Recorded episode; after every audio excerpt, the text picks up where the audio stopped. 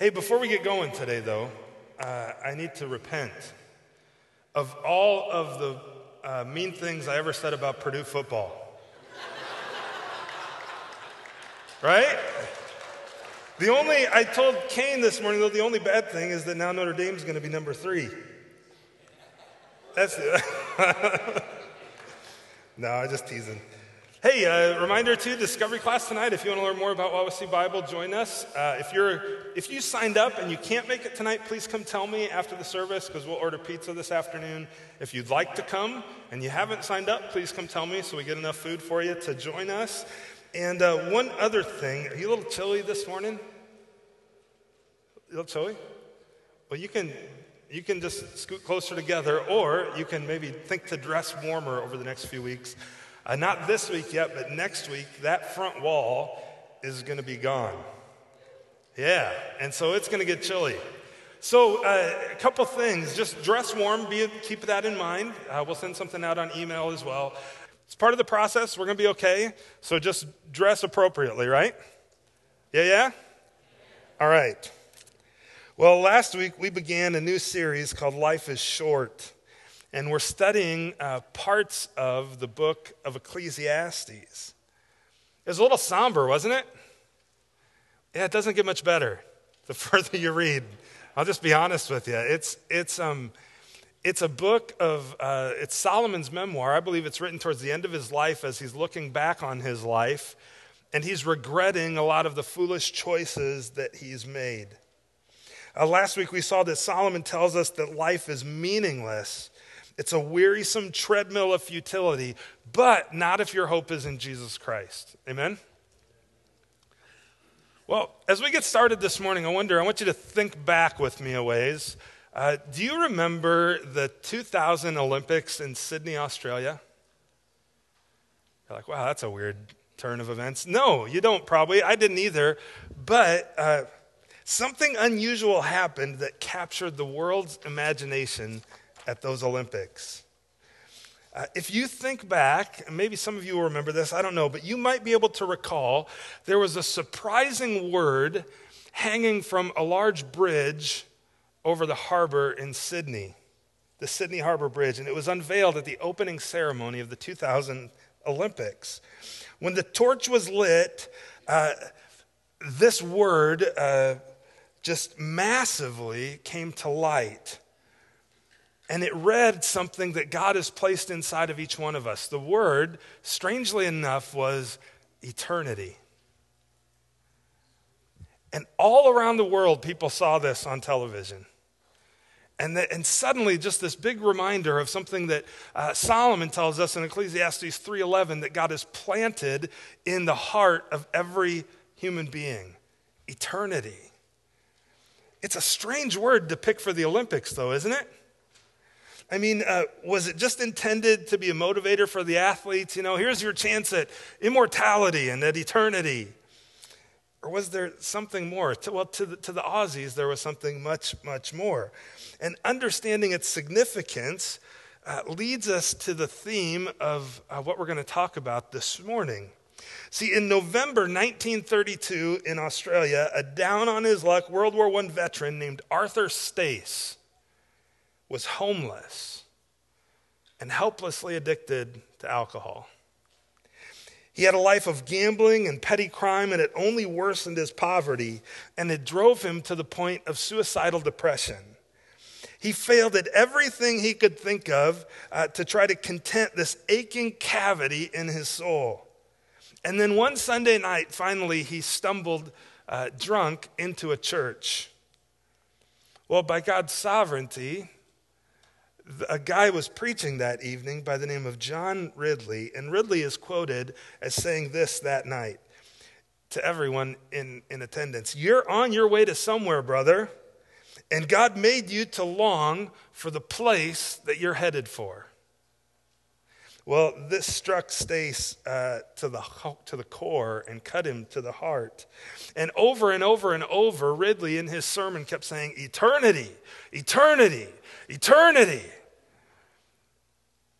Well, eventually, after all of this, as Ridley proclaimed the truth, uh, the Holy Spirit invaded Arthur Stace's soul. and he gave his life to Christ. And he dedicated that night himself to doing whatever he could to help other people find the God who had found him that evening. And do you know what he did? He walked around with a piece of chalk and he started writing that word that had such a profound effect on him everywhere eternity. Eternity. He just wrote it places. Well, this went on for years, and people in Sydney had no idea where this was coming from, what was happening. And then finally, uh, I believe it was in 1952, uh, 1956, they finally found him writing Arthur Stace. And, and curiously, no one stopped him or demanded him stop his writing, his daily discipline because his writing, somehow, instead of being insulted by this overly spiritual message, people reported feeling strangely encouraged by it from all walks of life. Uh, Sydney residents were stumbling across eternity scrawled in different places all throughout the city. And in fact, if you go to Sydney today, uh, in a certain government building, I read, you can climb up in the clock tower and still see the faint word eternity that Stace himself wrote there in his very distinct script as he wrote it. Uh, and then 30 years, he, he died in 1967 at 83 years of age. And uh, his gravestone reads Arthur Malcolm Stace, Mr. Eternity, a word he had written, uh, uh estimates by over 500,000 times. 30 years later, 30 plus years later, that word shows up on the Sydney Harbor Bridge for all the world to see at the 2000 Summer Olympics. Well, this search for eternity is really nothing new, is it? It didn't start with Stace, it, didn't start with any of us. In fact, um, 3,000 years before Arthur, a man by the name of Solomon, the wisest and richest man of all time, chronicled his own futile search for fulfillment in his book of Ecclesiastes. And if ever someone uh, went down every conceivable avenue of satisfaction yet never found it, Solomon was that guy. And that's what the book of Ecclesiastes is. It's his memoir of doing all this. So this morning we're going to talk about living for eternity as we look at some of King Solomon's words in Ecclesiastes. But before we do, let me pray and then uh, we're going to dive in. Okay? Let me pray. Father, thank you for Jesus. Thank you uh, to uh, that you've created us and you've planted, as your word says in Ecclesiastes 3:11, you've planted into the heart of every human being eternity and a longing for it. But the rest of that verse tells us that uh, ultimately uh, we can't find it on our own, that apart from you, there's no way for us to, to find that longing and to fulfill that longing, Jesus, other than in you. So uh, even as we look at the futility of life under the sun, as Solomon uh, wisely writes to us about, keep in our hearts, keep in our minds this idea that there is more above the sun. There is eternity waiting. And for anyone who would turn in faith to Jesus Christ, it's theirs to be had. Holy Spirit, thanks that you use me. I pray you would use me again today. And uh, we pray against the enemy, his servants, their works and effects, who would cause us to keep our gaze here and never, Jesus, toward you. Might you be honored today and might we be changed. In Jesus' name, amen. Well, Ecclesiastes is a book of Solomon uh, written at the end of his life, and it's you might think of it as kind of his memoir to future generations. It's like he's coming to the end of his race and he's running and he's looking back over his shoulder at everybody who's about to start. And he says, Hey, read this. Don't do the stupid things I did. Don't be foolish like I was. And, and he does that to all future generations, including each person in this room. He takes time to examine his own life and to think about life in general. And his conclusion, as we saw last week, and as we'll see every week in this series for the next uh, four after this yet, uh, is very depressing. Here's his conclusion that every pursuit under the sun is meaningless. Every pursuit, this, this is Solomon's conclusion, the wisest man who ever lived, second to Jesus Christ. He says, Every pursuit under the sun is meaningless. Let's, let's read, uh, pick it up in chapter 1. We're going to start in verse 12. We're going to read a lot of scripture today. And uh, let, let's pick it up where Solomon says this. He says, I, the teacher, was king of Israel, and I lived in Jerusalem. Uh, some scholars would argue that, uh, that Solomon is not the author of Ecclesiastes, that it's uh, someone else writing like Solomon. Uh, but I think there's, there's evidence throughout this book that Solomon is the one who actually wrote this. And if we're going to take it as truth, uh, he says right here, I, the teacher, was king of Israel. I lived in Jerusalem. That's Solomon. Uh, Solomon takes some time here, and he's going to do it multiple times as we go this morning to kind of lay out his credentials. Uh, many of you know uh, I get the great privilege to be able to teach occasionally at Grace College, to teach in their Bible department. And uh, when, when I went to uh, this first orientation before teaching, one of the things they told us is make sure on your syllabus and in your first class, always lay out your credentials so that they can have confidence that they're being taught by somebody who knows what they're talking about. That's kind of what Solomon's doing. He's like, I'm teacher, I was king of Israel, and I lived in Jerusalem. And later he's going to tell us that, that he was wiser than any king who ever lived. And the truth is, he was. He says in verse 13, uh, kind of the point again of this book, he circles around over and over, and uh, he does it again here. He says, I devoted myself to search for understanding, to explore by wisdom everything being done under the sun. Let me just say here if anybody had the credentials to go on this search for meaning, Solomon had them. In two, uh, chapter 2, verse 12, he rightly says, For who can do this better than I, the king? That's what he says. Do you know some of Solomon's background? I wonder, we covered a little bit of it last week, but do you, do you realize who this guy was? He was in, incredible. See, Solomon, after he becomes king, God gives him the chance to ask for anything he would desire, and it would be granted to him. And Solomon, after uh, thinking about it, and he kind of has this little discourse where he talks through it, he lands on him desiring wisdom from God to know how to rule and lead well as king. Well, in chapter 3, verse 10, it says that uh, the Lord was pleased that Solomon had asked for wisdom. So God replied, because you've asked for wisdom in governing my people with justice and have not asked for a long life or wealth or the death of your enemies. I mean, what would you ask for if God said, Hey, I'm, I'm going to grant you whatever you ask for? What would you like? What would you ask for? It might be some of the things on this list, right? Like a, a long life. God, let me live a long time. For me, ever since I was a little kid, I don't know why, I've always wanted to live to be 100 years old. I just always thought that was really cool. I still think that'd be kind of cool. Uh, or uh, maybe you asked for uh, wealth. God, maybe you would, uh, you would have, maybe you prayed that yesterday. Maybe you bought a Mega Millions ticket and that prayer wasn't answered. But maybe you would have, if, if, you know, if you were Solomon, maybe you would have, if you would have had that opportunity, you might have prayed that yesterday. Or, or maybe there's just people you don't like, and I just wish they were gone.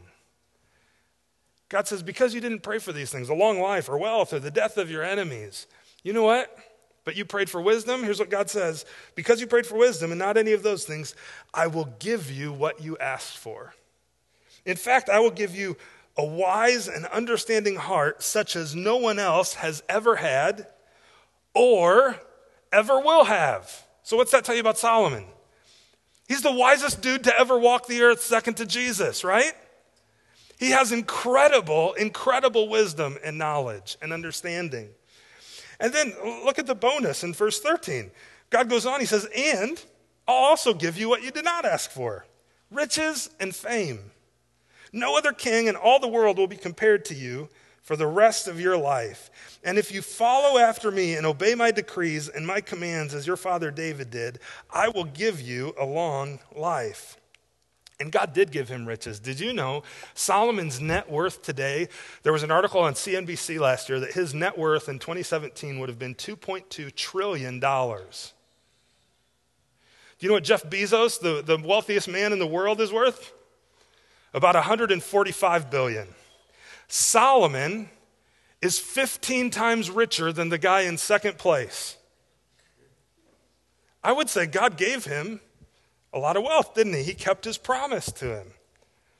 Well, uh, Solomon goes on here. He, he, says, I devoted myself to search for understanding, to explore by wisdom everything done under heaven. He was more qualified than anyone else, and his conclusion did not take long. He says, I soon discovered that God has dealt a tragic existence to the human race. He said, I observed everything going on under the sun. And really, it is all meaningless, like chasing the wind.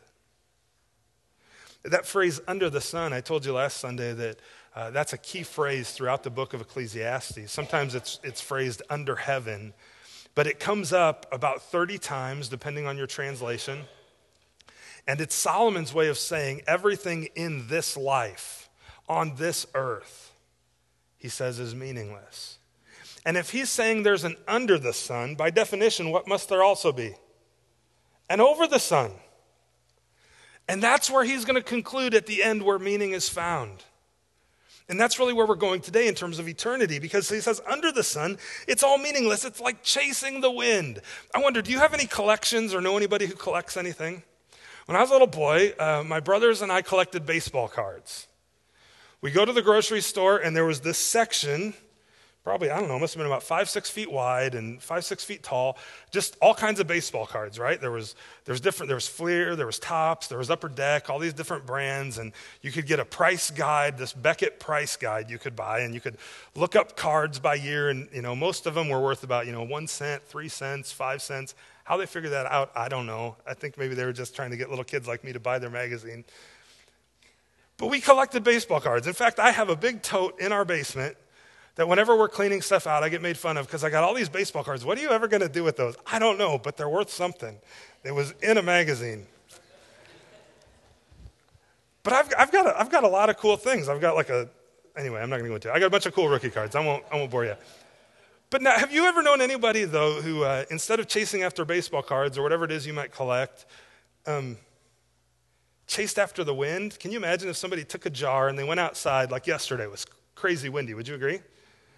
And uh, going outside, and they take their, their jar outside, and they're like, oh, this wind is amazing. I've got to add it to my collection. And so they get out their jar and they hold it up, and they blow away, put their cap on. Oh, awesome, I got it. And then they come home and they open it up just to check it out. What a waste. You can't catch the wind. Solomon says that trying to find meaning in life under the sun is like that. It's like having a wind collection. How foolish does it get? Right? That's what Solomon says. He says it right here. It's like chasing the wind. And that phrase, by my count, comes up about 10 times throughout his book. And he says it over and over. He goes on to explain this conclusion, and he does so over and over as well. He says, what's, for example, what's wrong cannot be made right. Note he says, cannot. Every wrong, every injustice, under the sun, if you simply look at it from that perspective, will never be accounted for. Uh, all the evil and wickedness of guys like Adolf Hitler. If this is all there is, is life under the sun, that will never be remedied. What about the wickedness or injustice that's happened to you? Every wrong, uh, what's wrong cannot be made right. He goes on, what's missing cannot be recovered. The ESV reads, uh, What's crooked cannot be made straight, what's lacking cannot be counted. Nothing can be made straight or made sense of under the sun.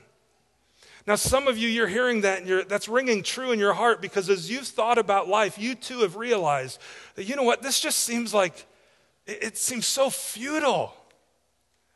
And I think everybody here, honestly, if we're honest with ourselves, when we separate ourselves from uh, the majesty and glory of who Jesus Christ and who God is, and we just look at life in the here and now, all of us come to that conclusion what a waste.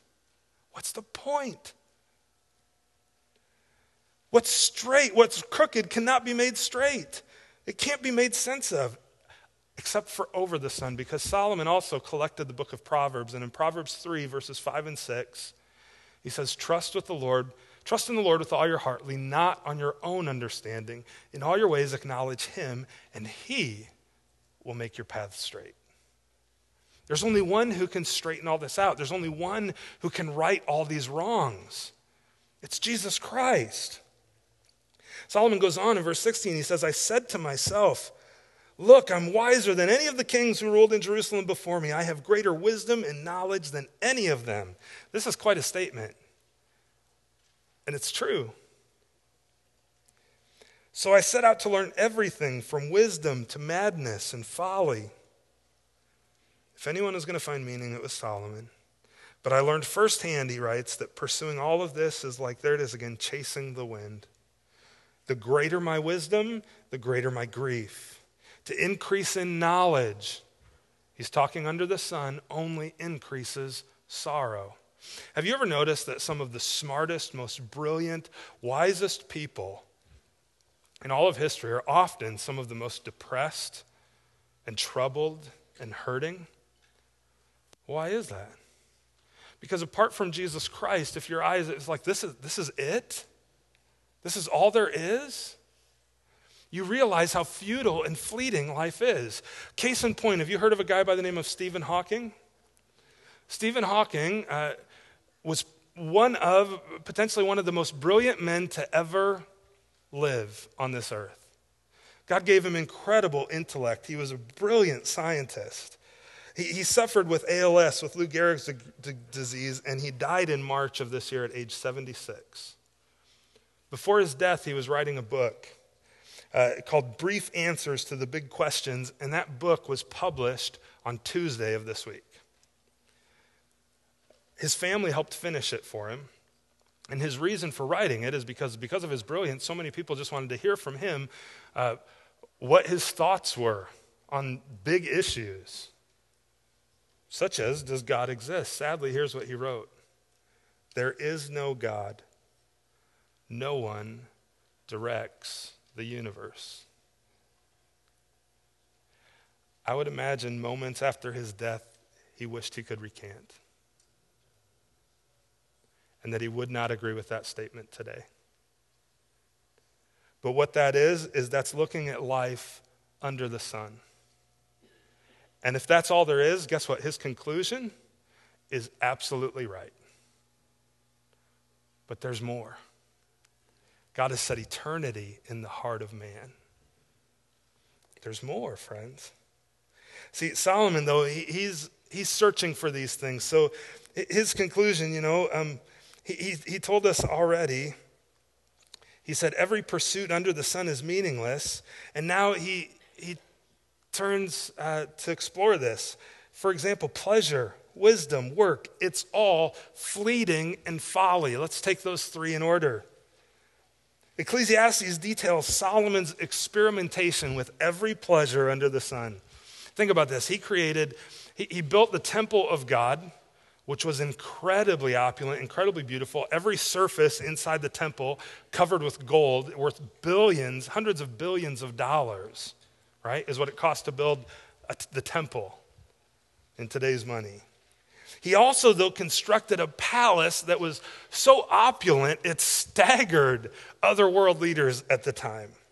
He acquired so many jewels and possessions and wealth that it was innumerable, seeking after pleasure. In fact, I already told you, he was worth $2.2 trillion in today's dollars. Solomon pursued advanced academic studies like no one else had in his time.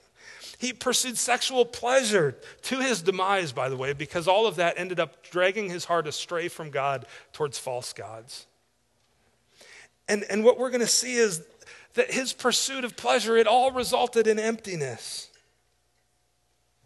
See, Solomon starts here with pleasure. Look at chapter 2, starting in verse 1. He, he, said, he writes, I said to myself, come on, let's, let's try pleasure. It's almost as if he had taken so much time thinking about things that he's like, I just need an escape for a while. Let's see if there's any meaning there when I escape. So let's try pleasure. Let's look for the good things in life. Here's what he writes But I found that this too was meaningless. Have you ever experienced that? You think, like, oh, if I just got that thing, or I just, you know, had that experience or I just uh, made that much money or I just had that day off. Like, that suddenly things, but then you find out at the end of that day, eh, I guess I'm still feeling like I'm pretty empty. You ever have that? Just me? So I said, uh, laughter is silly. What good does it do to seek pleasure? After much thought, I decided to cheer myself with wine, so you just keep seeking other pleasures. And while still seeking wisdom, I, I clutched at foolishness. In this way, I tried to experience the only happiness that most people find during their brief life in this world. That's true too, isn't it? That so many just clutch after pleasure. It's because it's, it's just the one thing that they can find to medicate their soul for like just an instant but it's still fleeting. And he's like, I, I clutched at the only happiness most people ever find. I also tried to find meaning uh, by building huge homes for myself. We're going to see him talk about work here in a moment. And by planting beautiful vineyards, because he's saying that there was pleasure in work. Would you agree with that too? There's pleasure and satisfaction in accomplishing things. Solomon uh, confirmed that. He's like, I made gardens and parks, filling them with all kinds of fruit trees. I built reservoirs to collect the water to irrigate my many flourishing groves. In 1 Kings 4, see, Solomon was brilliant. He wasn't just wise, he was brilliant. It says that he spoke over 3,000 proverbs. His songs were 1,005. He spoke of trees. He was a botanist, too. He spoke of trees from the cedar that's in Lebanon to the hyssop that grows out of the wall. He, he spoke also of beasts and of birds and of reptiles and of fish. And what, what the writer in 1 Kings here is saying is that Solomon was an authority on these things. He was brilliant about these things. And people from all nations came to hear the wisdom of Solomon and from all the kings of the earth who had heard of his wisdom. Solomon goes on again back into Ecclesiastes 2, uh, talking about his pursuit of pleasure. I bought slaves, both men and women. You know, maybe if I just had somebody to clean the house once in a while, that would make me feel better about life. And that might be a good thing to do. Do that if you can do that. That's a great thing. But if you're expecting that to just change the world forever for you, Solomon says it doesn't work. I also large, owned large herds of, and flocks, more than any of the kings who had ever lived in Jerusalem before me. I collected great sums of silver and gold, the treasure of many kings and provinces. I hired wonderful singers, both men and women and had many beautiful concubines, and I had everything a man could ever desire. So I became greater than all who had lived in Jerusalem before me, and my wisdom never failed me. Anything I wanted, I would take. I denied myself, he says, no pleasure. I even found great pleasure, he's already, we already talked about this, in hard work, a reward for all my labors. But as soon as I looked at everything I had worked so hard to accomplish, it was all so meaningless, like chasing, there it is again, chasing the wind. There was nothing really worthwhile anywhere. So Solomon pursues pleasure, and it all ends up being empty. And then he goes on and he, he comes back to his pursuit of wisdom. Look at verse 12. So I decided to compare uh, wisdom with foolishness and madness. For who can do this better than I, the king? He writes. Nobody could. I thought wisdom is better than foolishness, just as light is better than darkness. For the wise can see where they're going, but fools walk in the dark. That, that's a pretty good conclusion. Wisdom, would you agree? Wisdom is better than being foolish? Yeah, it is. In fact, Solomon will say later in chapter uh, 7, I believe, he says that uh, a young person who is wise is uh, better off than a king who is foolish. Wisdom is better than foolishness. And he said, uh, but then look at what he says in the end of verse 14. He goes, Yet I saw that the wise and the foolish share the, share the same fate. That if all there is is life under the sun, even if you're wise and your life goes better, guess what happens? You still die just like the foolish person. Both will die. So I said to myself, since I'm going to end up the same as the fool, what's the value of all my wisdom? This is all so meaningless. Aren't you just so encouraged by Solomon? He's like, man, Solomon, whew, buddy. But he, he's right, though, isn't he? If all there is is life under the sun, it's all meaningless. And even living a life of wisdom, life might go better for you, but you know what? In the end, you still die. And so, why not just live a life of foolishness and die sooner and get it over with? It's kind of what he's saying. For the wise and the foolish both die, verse 16. The wise will not be remembered any longer than the fool. In the days to come, both will be forgotten. That's true too, isn't it?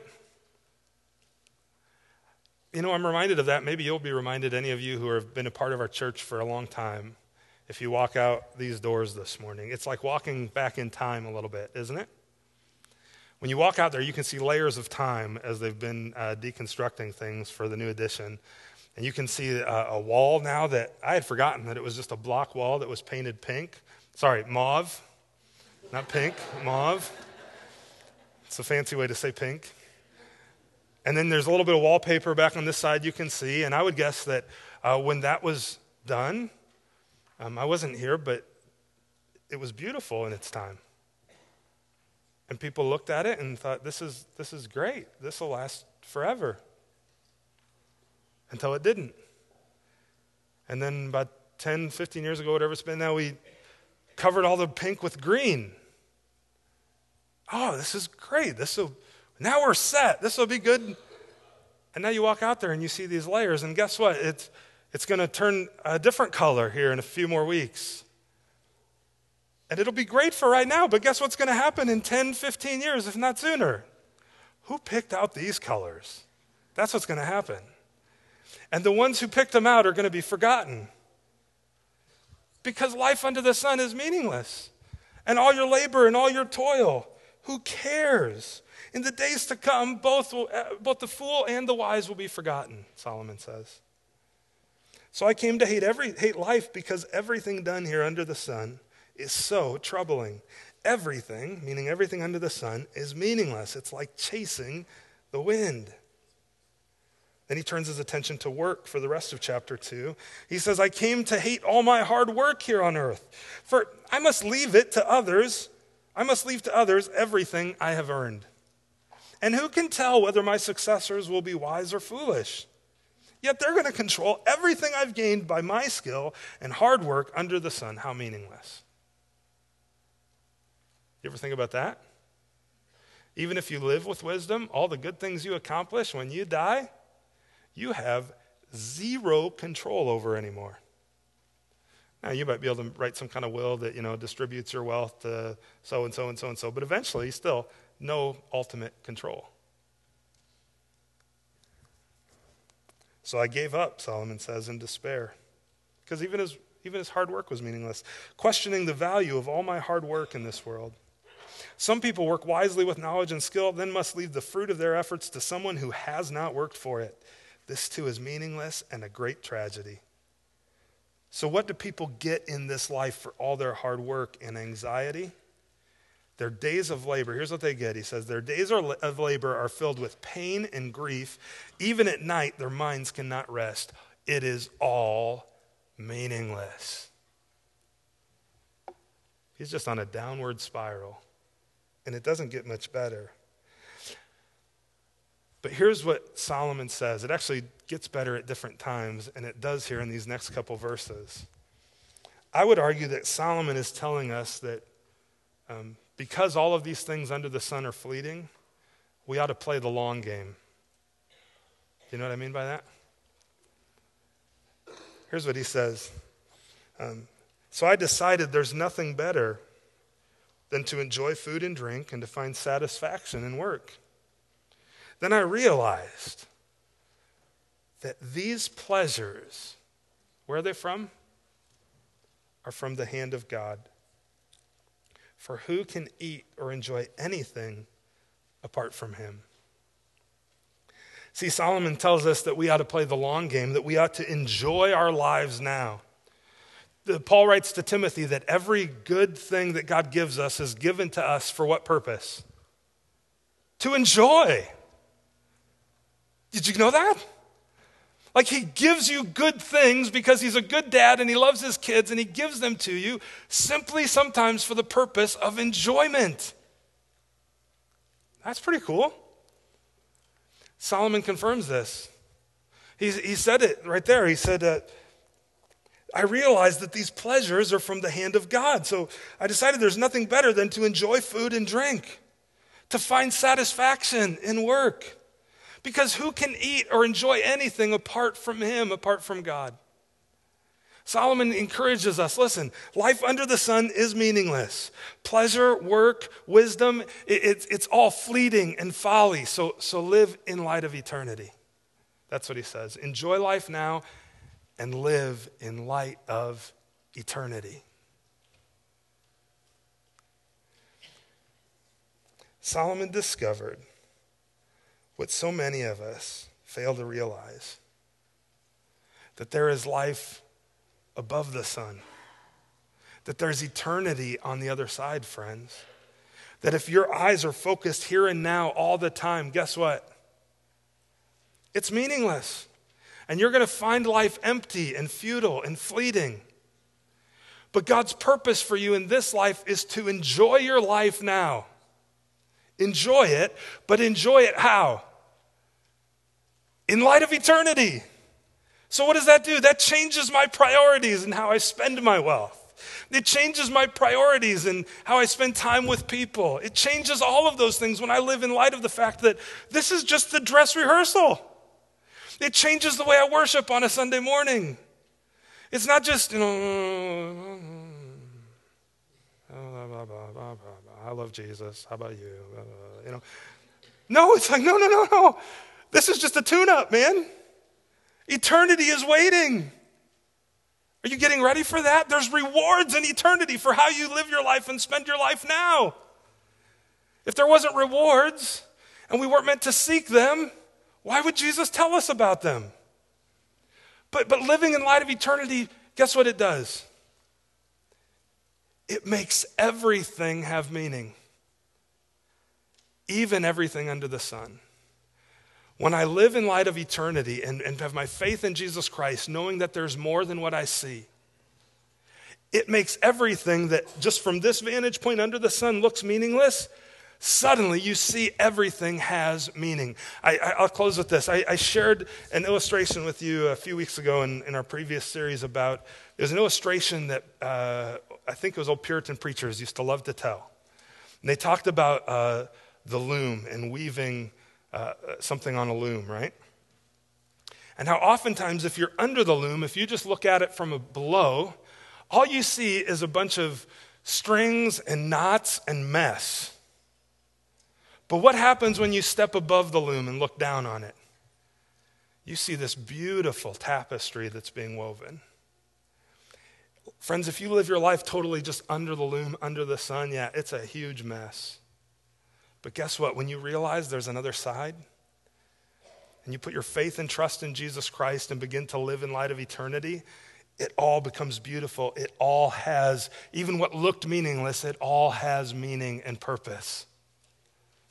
That's why Paul says this whatever you find yourself to do, whatever you do, do it all to the glory of God. Amen? Let me pray. Worship team is going to come up.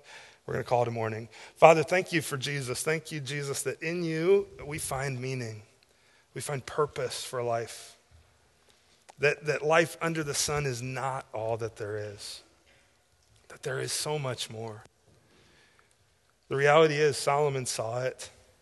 You, you blessed him with more wisdom than anyone other than Jesus has ever had who walked the face of the earth. And when he looked at life under the sun, he pursued every pleasure. He had everything a man could desire. And yet he came to the conclusion that all of it is meaningless. Yet at the end, he tells us, so he concluded that the, the purpose for our life then, God, is to enjoy you and to obey you. And Father, when we enjoy our life now and we keep our sights on eternity, life has meaning. Lord, I pray for those who are hearing my voice right now who've maybe never put their trust and their faith, Jesus, in you and your work for them on the cross. They have this sense of uh, futility and of fleeting and realizing that there's more to life than, uh, than what they're experiencing because you've placed it in their heart. You've placed eternity in the heart of man. So, Lord, would you uh, cause them to turn to you in faith? And if that's you, if you would simply uh, turn to the Lord and uh, confess your sin, let Him know that you need a Savior, that you recognize there's more. Uh, he, he promises to forgive you, to make you new, and to, to adopt you as His child. And your life now has meaning as you live for eternity. Lord, we love you. We pray all this in Jesus' name. Amen.